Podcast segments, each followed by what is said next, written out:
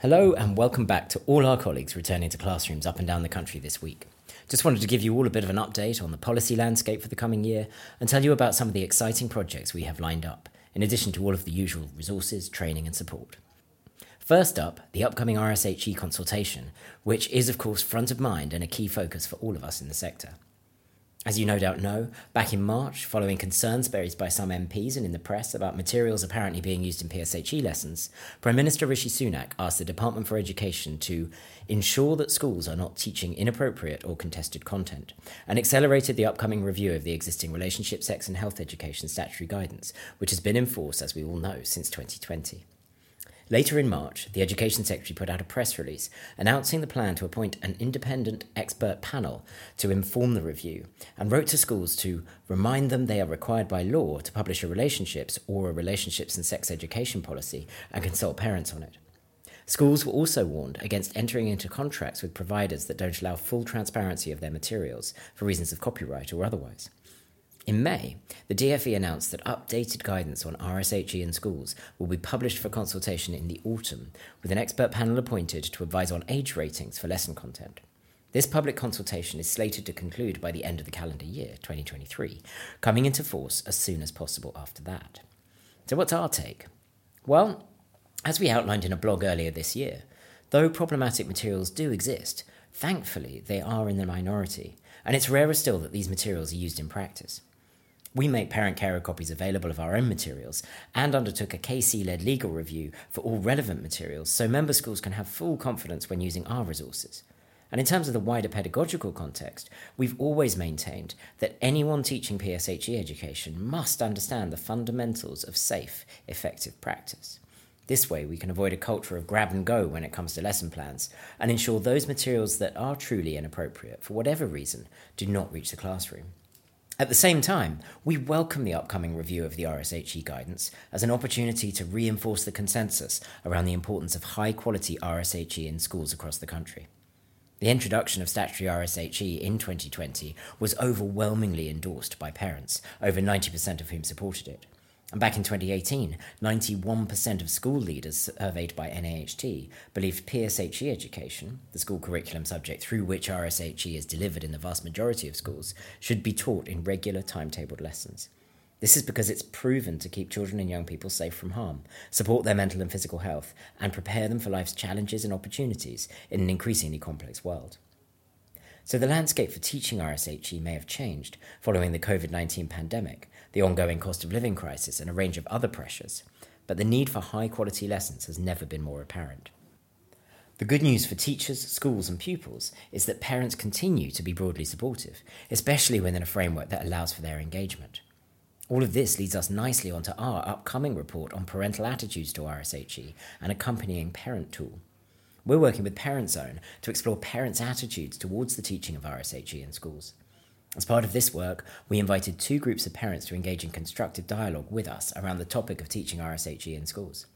We didn't shy away from the difficult questions, and these discussions unearthed some really interesting insights on all sides, which we look forward to sharing in a short paper, which will give you the chance to see what parents said, as well as some of our recommendations for moving forward, to help build and restore trust between parents and schools. Because ultimately, we all know that teaching works best when it has support at home. And partnerships between teachers and schools are vital to support children and young people to lead happy and healthy lives.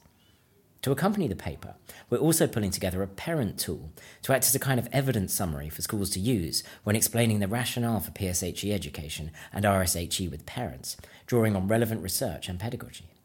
This could be used in the context of a meeting or presentation or sent out on an individual basis. In the meantime, check out our guidance on engaging parents and governors, links below, if this is something you're thinking about at the moment.